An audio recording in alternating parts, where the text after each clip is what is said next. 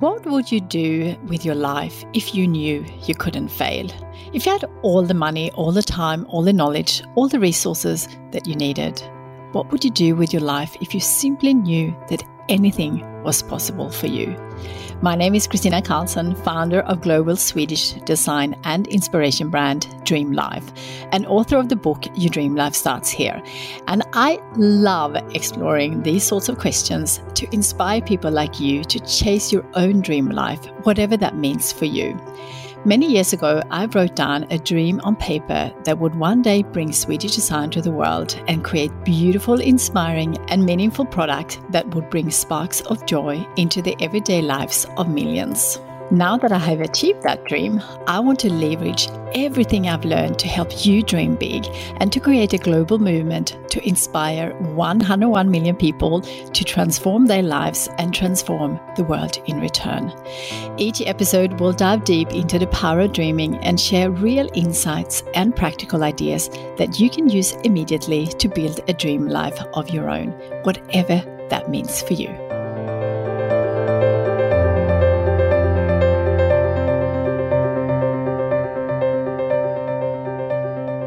Hi there, and welcome back to another episode. Gosh, I love September. To me, it feels a little bit like December at the end of the year and an exciting year ahead.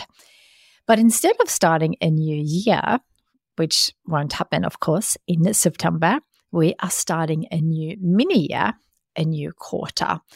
If you have been listening to this podcast for a while, you may know that I love planning out the year, but then I focus on one quarter at a time.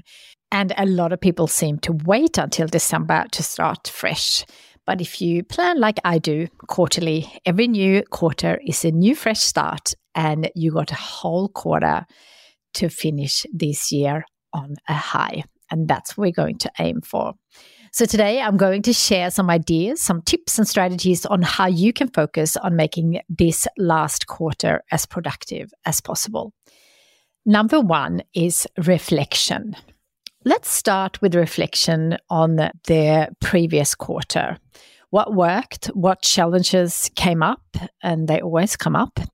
So it's just part of life. And how did you overcome them, most importantly? And what did you learn? What was the highlights of the last quarter? And uh, based on all that, what are you grateful for? Tip number two is clarity. Make sure you know the top three dreams or goals that you are going to work on this quarter. These dreams or goals will provide you with a clear direction and motivation to stay on track.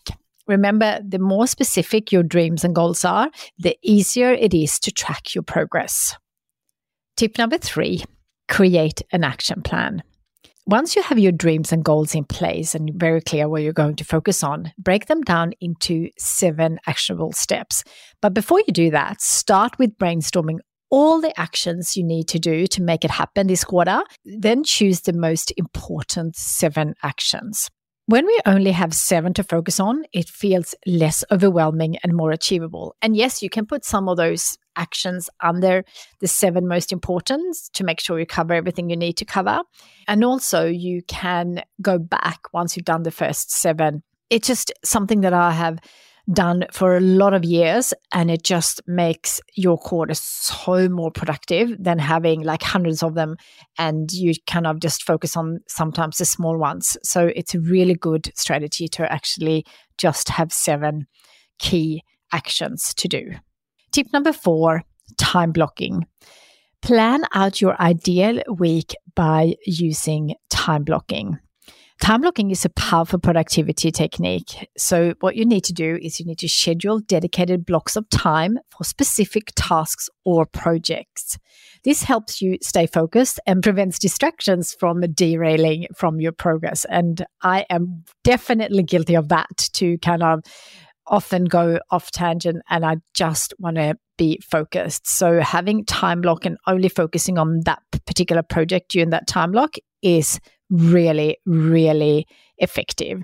It's a game changer if you're not doing time blocking already. Tip number five is to focus on health and wellness. Make sure you plan in what you will do when it comes to looking after your health and well being. This is so important when we are creating our dream life because if you don't have the energy or health to do it all, then of course it won't happen.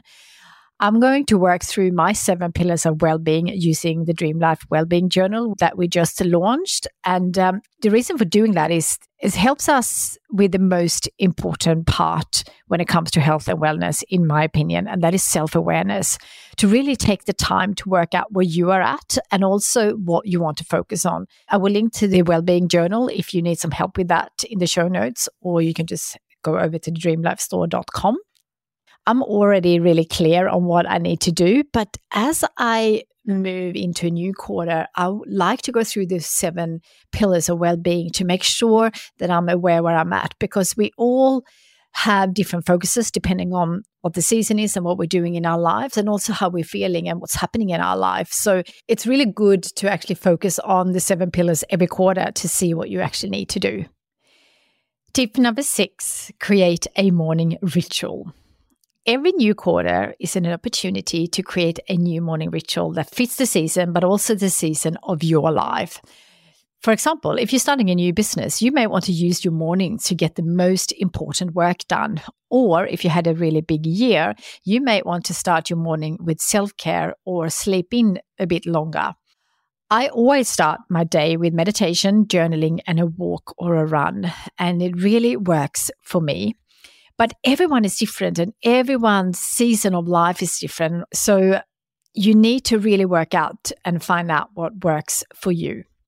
If you're not sure how to create your own morning ritual that you just can't wait to wake up to, which I think is so important, I have recorded a morning ritual workshop. So I will link to that as well in the show notes, or you can just head over to your dreamlifestartshere.com if you need some support with that. Tip number seven daily reflection. To make this quarter your best quarter ever, you need to reflect daily. I do this by journaling and I also capture my daily wins and plan for my wins for tomorrow. By reflecting daily, you are able to focus so much more and also know where you're at and where you need to go. Last but not least, to make your quarter the best it can be, you need to show up every single day. And if you need some support to plan your quarter properly, I have created a Plan Your Quarter workshop that takes you through everything step by step. I will add a link to that in the show notes as well, or just go over to your dreamlifestartshere.com. It's taken me years to work out the best possible way of planning quarterly, and I'm sharing it all in this recorded workshop so you can create your own amazing and productive quarter in your own time.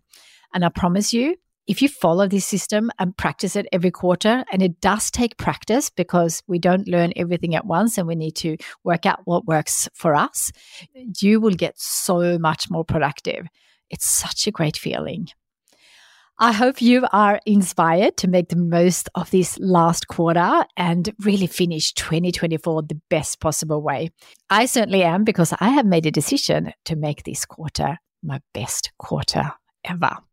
As always, I'll be back next week with another inspiring guest. So don't forget to subscribe so you don't miss it. Have the most wonderful, productive week and make the most of September now to plan out Q4.